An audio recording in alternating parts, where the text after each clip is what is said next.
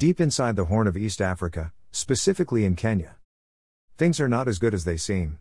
At this point, not every Kenyan can afford to get 100 shillings per day. Leave alone putting something on the table. And as the cost of living is going high, the become cooler, instead, things are getting hotter. Since the higher you go, the cooler it becomes, the dynasties, who are at the top, are at a cooler place.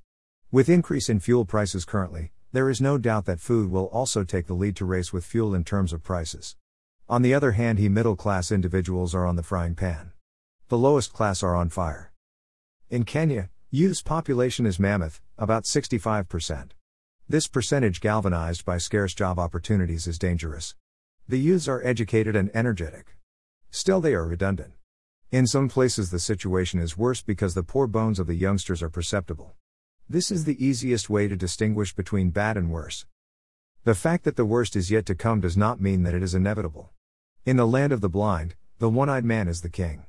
With election period just lingering around the corner, youth can make wise and sober decisions on how to shy away from manipulation belched by leaders who are selfish and have avarice.